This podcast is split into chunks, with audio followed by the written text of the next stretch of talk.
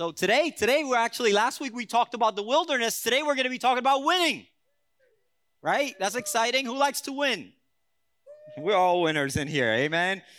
All right. So early in chapter 17, we in the book of Exodus, we hear the people complaining uh, to God, but God instructs Moses to strike the rock, and wa- water comes gushing out. We're going to stay in that same chapter 7, but we're going to uh, 17, and we're going to be reading verse 8 to 13. If you got your Bibles with me, turn to that. We're going to be reading the whole thing right now. Exodus 17, 8 to 13. Um, if you have your phones, you could do it on your phone too. If you have an Android, I don't know what's wrong with you. But no, I'm just kidding. I'm just kidding. If you know, you know. All right. Let's read the Bible. Exodus chapter 17, verse 8 to 13. It's a very calm environment here, okay? So if you it's it's okay. You could laugh with me. It makes me feel better, trust me. Um, while the people of Israel were still in Rephidim, the warriors of Amalek attacked them. Moses commanded Joshua, choose some men to go out and fight the army of the Amalek for us. Tomorrow I will stand on the top of the hill holding the staff of God in my hand.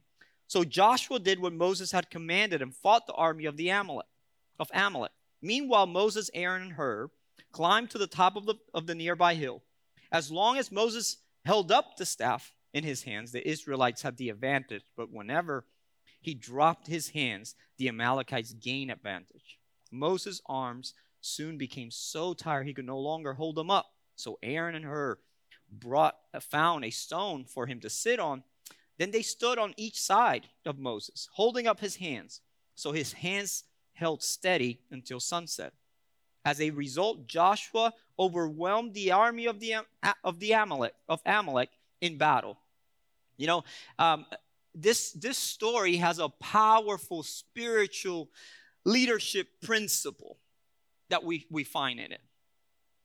The steps that Moses and these individuals that we read about take when presented with some sort of adversity in their lives is so key and important in how they act.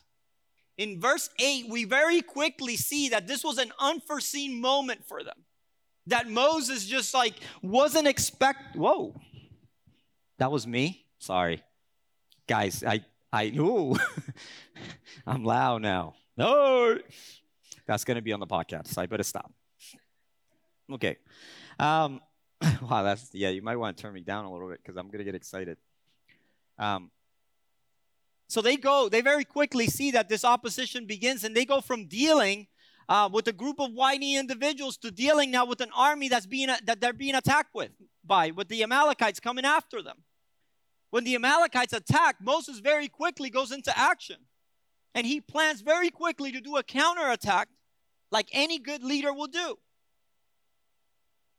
They say that anytime you mix a little loyalty with a little imagination, you've got a good man of God in your hands. And, and we see kind of Moses just steps right into leadership right away when the opposition comes up. It's so important to have the right leader in our lives. Would you agree with me? If you've ever served at a job somewhere or been anywhere where, where you followed a leader, it is so crucial and important that the right leadership surrounds us. It is more important for our lives than we tend to think it is. You may despise that person as an individual because of the way they interact, but in the process, you are gaining so much from that individual. I used to have a boss that he would make this comment to me that always rubbed me the wrong way.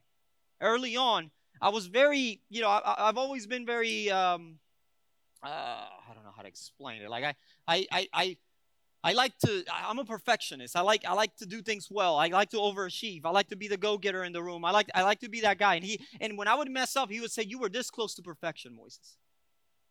And he would. I was like, "Oh, don't say that to me. You know, I'm the wrong guy." He was. You were this close, so close, like this close to perfection. I'm like, man, that's so mean. But but you don't understand that the development that that that those things that develop in your life from ha- having the right leadership could be so important. This is the first biblical reference that we see of the name Joshua come up. This is the first time Joshua is presented to us, where the name means Lord save, the Lord saves. How unique and appropriate that at a time of battle, the future leader, the one that who is going to conquer Canaan, Canaan appears first in a military role with Moses, where his name is first called out to go and fight and pick people. As if Moses wasn't already a good leader, we also are given Joshua in this picture when it comes to this battle. It is so important to understand that in this point of the story, faith in God was again required, but effective leadership was essential. In Proverbs 28, 29 18, it says, Where there's no vision, the people perish. There comes a time in our lives where leadership is important, where it's much needed. Obviously, today's sermon is about leadership. It's funny that the room is it's it's it's small because we're going to be talking about leadership this morning. It's, it's meant for a unique group of individuals that are called to a certain purpose.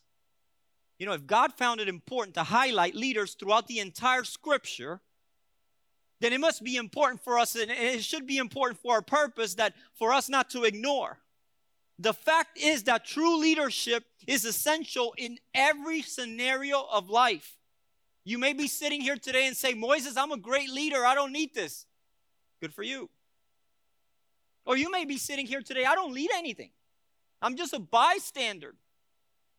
I don't need to hear this. And as much as I would agree with both of those statements, I believe that I want to clarify this morning that we are all called to lead at one level or not. At some level, you in your life are called to lead at one point.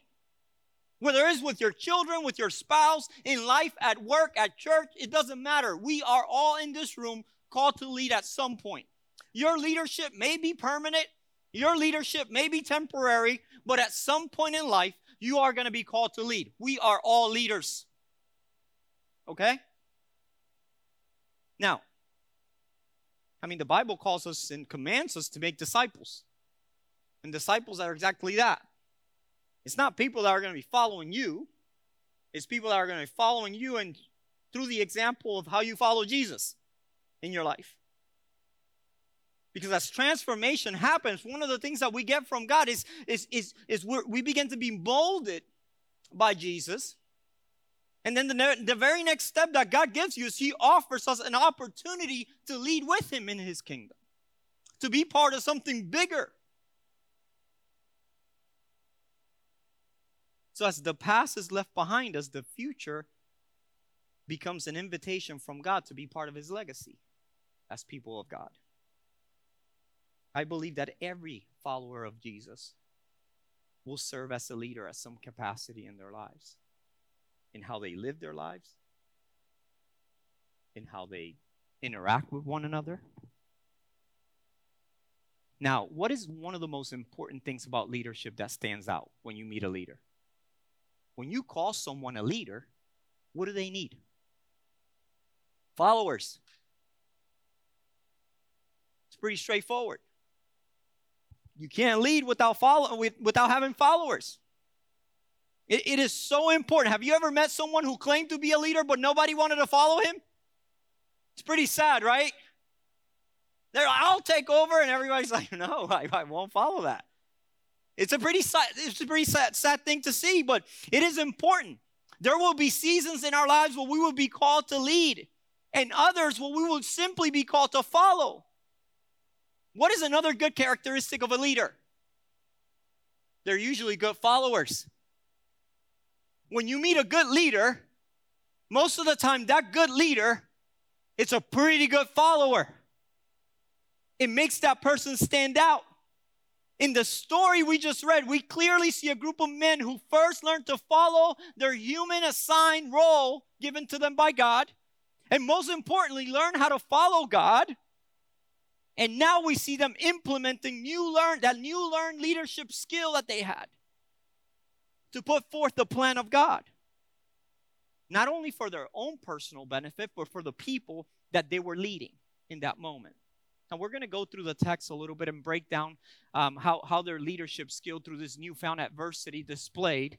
And we're just going to kind of break it down. There's no way I could do an entire leadership seminar here this morning in 30 minutes, okay?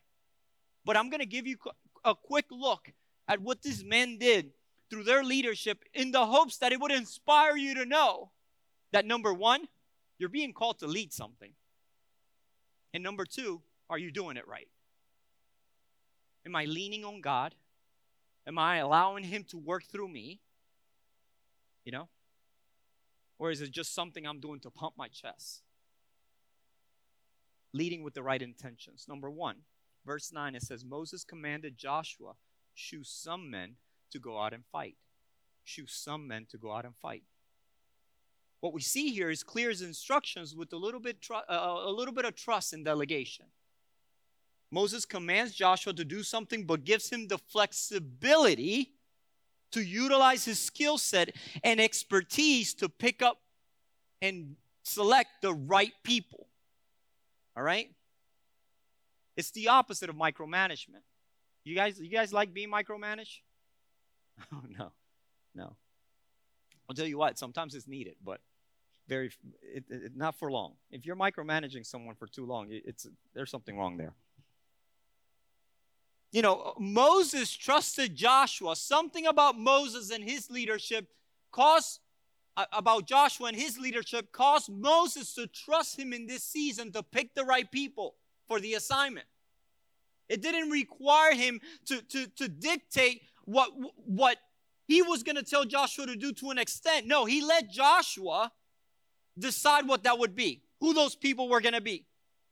We sometimes think leadership is all about control. And sometimes all it comes down is to good utilization. We take it for granted. It is realizing that the people that God has aligned beside us are there for a reason and have a unique strength that may not be our strength. And as a good leader, you identify those things and utilize those strengths. We do it with our children. We know what their he- what their highs and lows are, what what triggers them, what doesn't trigger them, what they would enjoy to do. I know if I tell Sebastian, you're not going to play with the drone when you get home tonight, he'll listen to me instantly because he's obsessed with drones. I started that. That's my fault. So we, we know the strength and the weaknesses of people. If you end up catching yourself undermining others in order to make yourself feel higher or bigger, feel better about yourself, or more in charge of a situation, this becomes real evident that there's a problem with the leadership skill in your life. And you may say, Moises, I'm not in charge of a corporation, but hey, you may be in charge of your home. And you may be having to lead your home a certain way. There may be people around you relying on you to say the right things, to do the right things. We don't lead our children by undermining them, do we? We don't. We're trying to empower our children. We don't lead our spouses by looking down on them. No. They're, they're in our lives on purpose for a purpose. It is our job as a good leader to identify how those purposes best fit the family dynamic. When I first got married to Rosie, why are you laughing? This could be a very serious moment. Just when I first got married to Rosie, she was making more money than me. All right? I'll jump out there and say it. I wasn't proud about it. No, I'm just kidding. You know, she was making more money than me, so obviously I thought she would be better at she was she was working for AT&T as a as a store manager and I thought to myself, well, she must be real techie and she's got more money than I do, so she should handle our finances. Okay? And for 2 years of our marriage, she handled our finances. You know, paying the bills and, and, and doing that sort of thing. But then we quickly very realized that, hey, you know, I'm techie, but she even said it. Like, this is not for me, you know? After a few things hit our credit, you know, there's some missed payments here and there, you know, I won't jump out there and share all the details. Not that I'm still angry about it 15 years later. I'm, I'm just saying, uh, you know, we no, we, we, we, we very quickly, she even said it. She said, this, you know, you, you should probably take this over. And, and, and we've been doing it like that ever since. But it's, it's that concept, right? We, we know our strengths, we know the people that we're around. And it's our job as leaders to, to do the proper utilization of those people, to put those people to work in the right areas, to identify their strengths and their weaknesses so that they could effectively make an impact in the area that we're causing them to make an impact. One of the words that stands out to me in this verse is that Moses uses, uses the word some when talking about people, not all. He said, Find some men. This is a great indicator to help us understand that there are different roles that we're going to be involved in.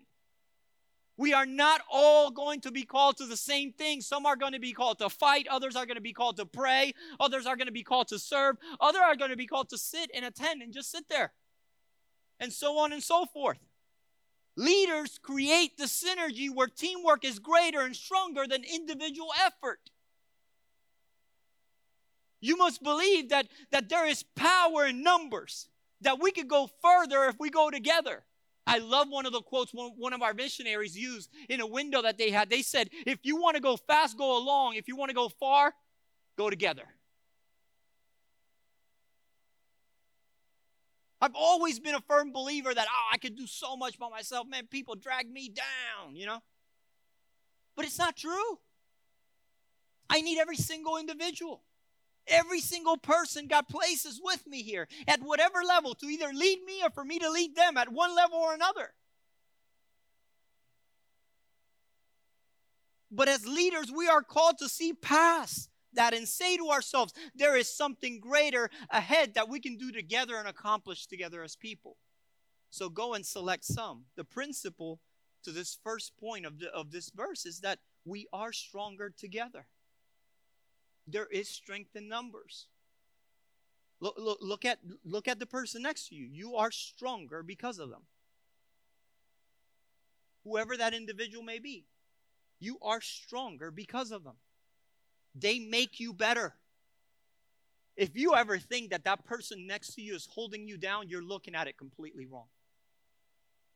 Number two, in the bottom of verse 10, we see, Meanwhile, Moses and Aaron and Hur climbed to the top of the nearby hill, which kind of kind of leads from one one point to the next.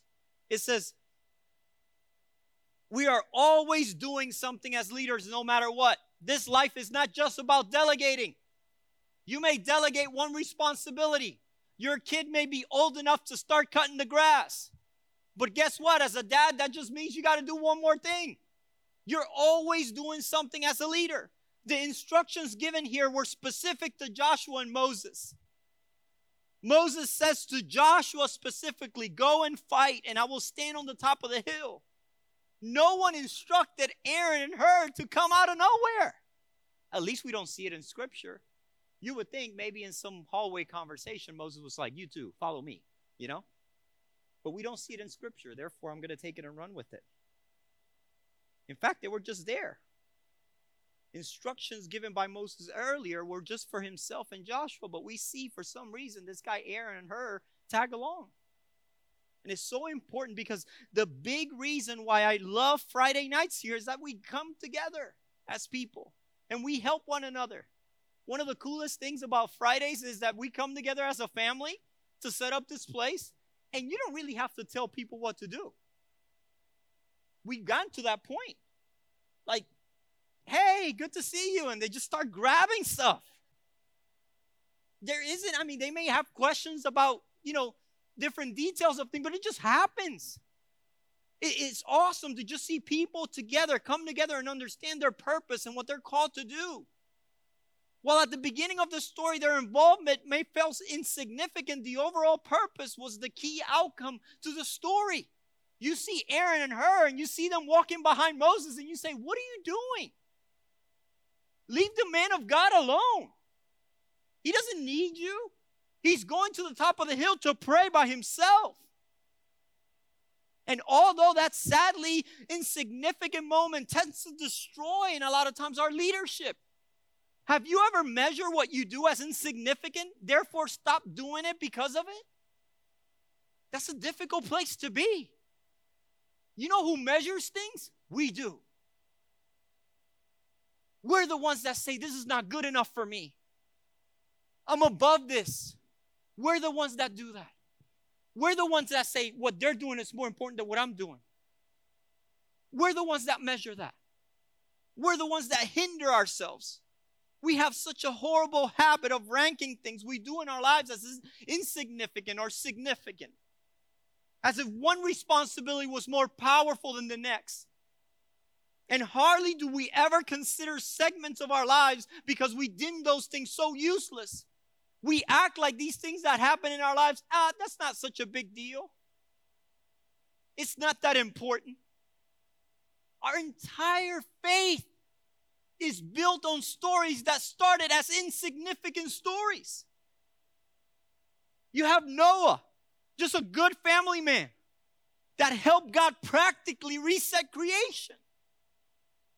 David, an insignificant farm boy with the, with the sling, changes the course of the entire nation, becomes one of the most mentioned characters in the entire scripture.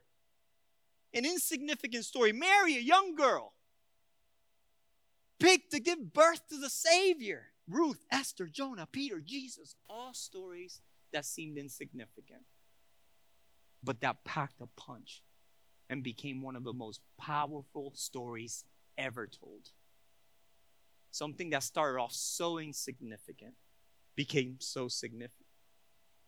It's one or two things either too simple to be important or too difficult to do it alone.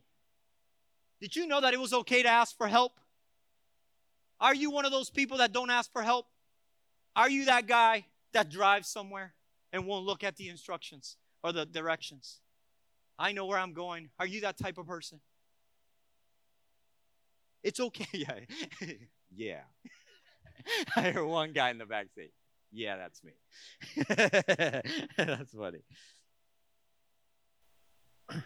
You know, it says that in verse 12, it says that Moses' arms soon became so tired he could no longer hold them up. So Aaron and Hur found a stone for him to sit on. They stood on each side of Moses, holding his, his holding up his hands, so his hands held steady until sunset. When we get tired, when we need help, it's okay to ask for it. It's okay to ask for it. Some of us are too proud to accept it. You know, it, it, it happens a lot with, with men. We're kind of proud. Have you ever met that person where you say, Have a seat? They're like, No, I'm fine. They don't, maybe they don't need to have a seat, but we, we carry around this, like, this I don't need your help attitude. We're fine. We don't, you know. And it, it, it, it kind of, I think it kind of hinders us as people.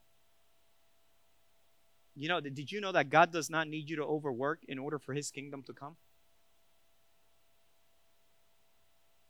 I know you're important. I know you're super important. But God does not need us. That God does not need us.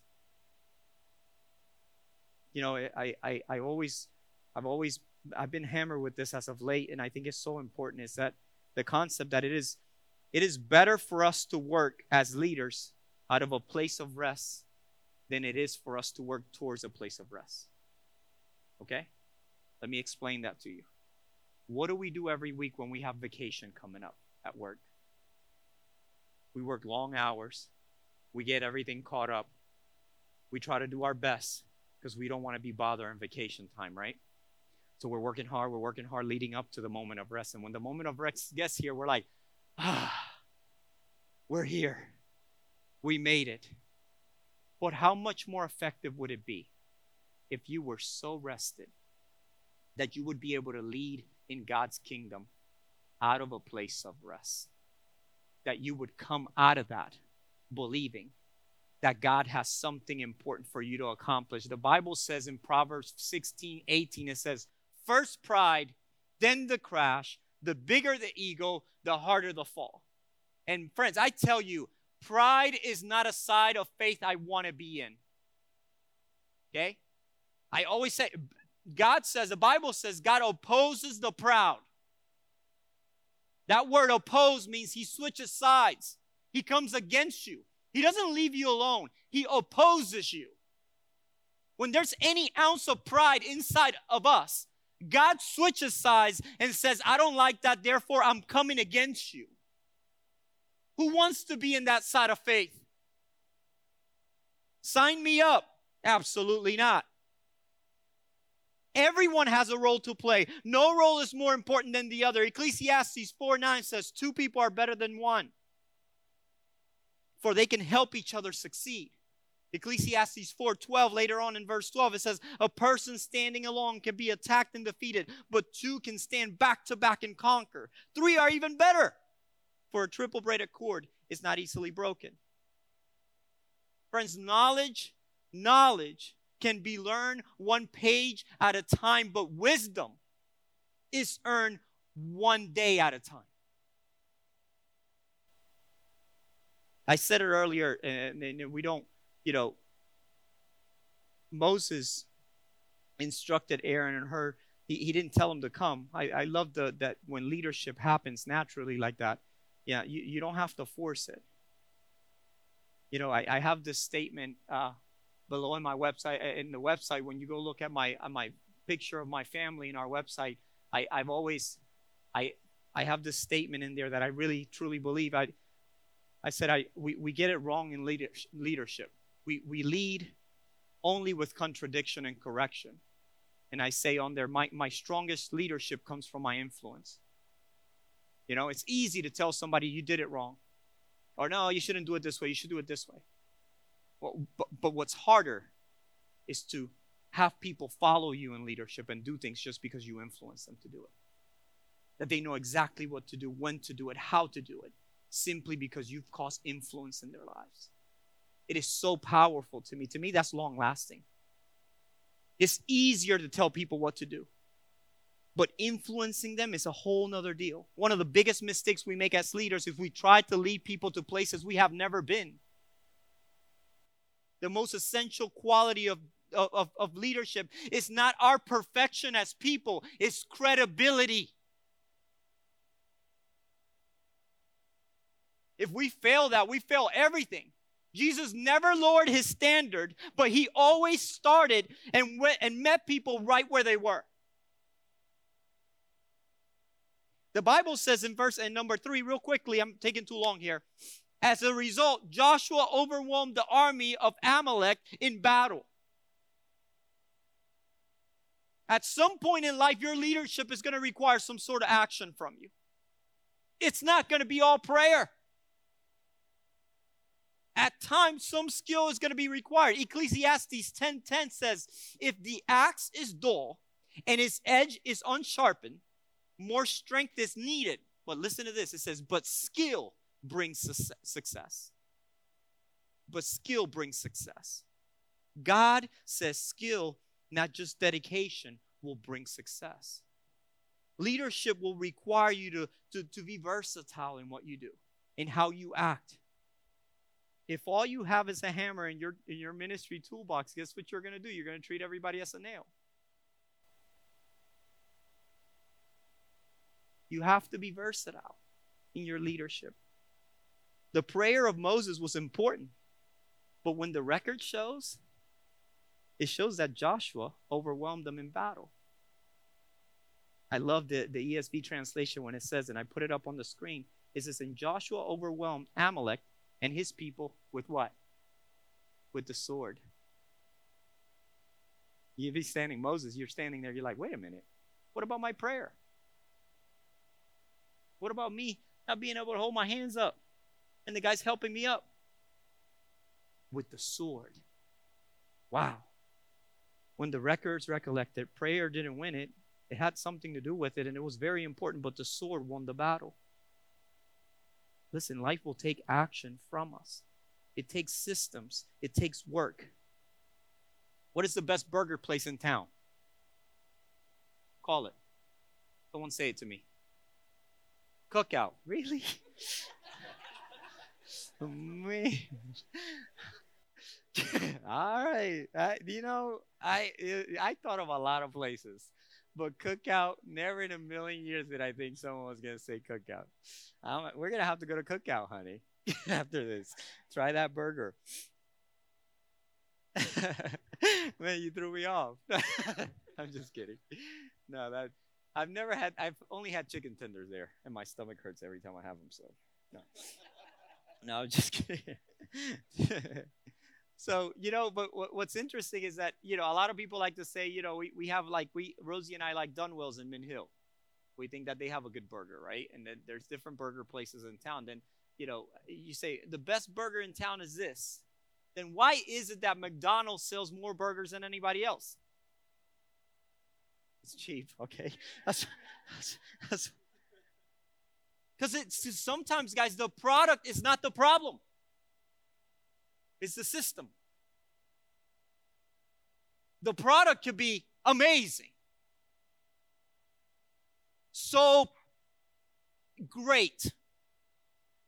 But if the system, people say that your church will not grow to its vision, but it will fall in its systems.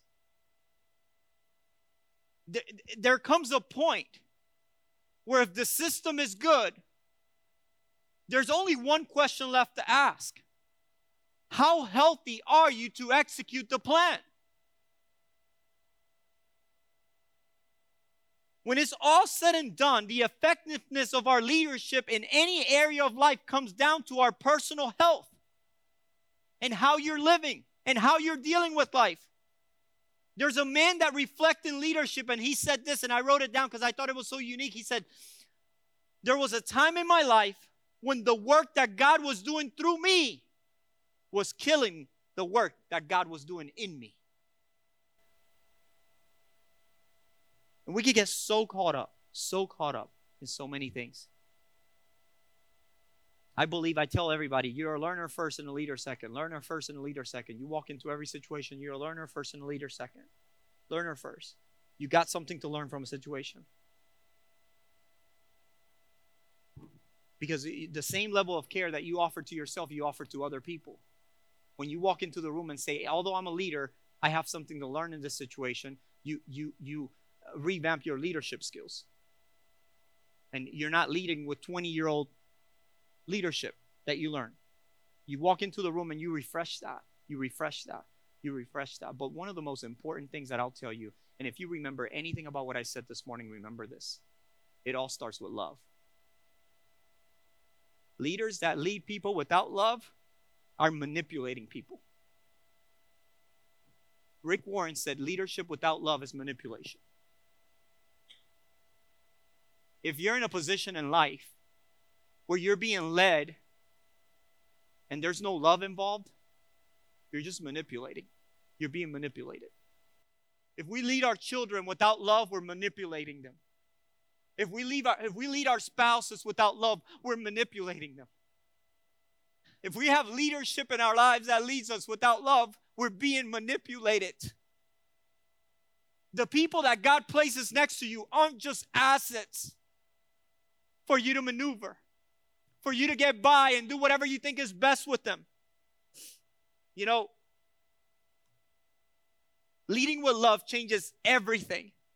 It gives you a perspective like one you've never seen before. If I told you one thing, I'll tell you never quit. You realize that quitting is always the easiest answer, right? Leaving, quitting, Leaving it alone, walking away is always the easiest thing. We can't quit. There's one thing that separates successful leaders from those who struggle. You know what that is? It's not their appearance, it's not their talent, it's not their intelligence, it's not their education. No. It's not what they know.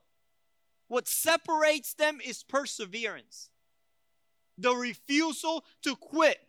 Angela Duckworth studied and said and found that best leaders are set apart by one thing. She called it grit. The strength of character that refuses to quit. Enthusiasm is common, endurance is rare. The easiest thing to always do is quit. When I personally feel discouraged, I don't stop coming. I keep coming. You know, a lot of people say, man, you, you, you got a lot of energy. Yeah, I woke up this morning tired, like I lost an hour of sleep.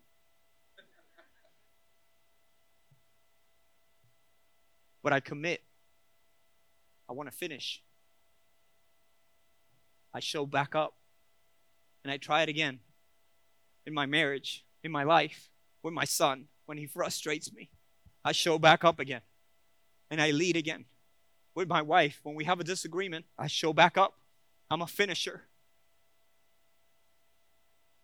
Mark Dumas was asked, How do you finish well? He was told. How do you finish well? And he says, You do well until you finish. Pretty simple, right? We focus so much on the end goal of leadership. and how our children are going to turn out. And what are we going to do with our marriage when we retired? And when I grow up, where am I going to become? And what I'm going to do? Just do well in the process. As you get called to lead, to be in certain specific areas of your life, step up to the plate and don't quit. Don't quit. You have been called for a reason. Don't quit. Endurance, perseverance, it'll get you through. You'll see what God can do through your faithfulness in a process. We're all leaders. The question is are you ready to never quit? Are you ready to never quit?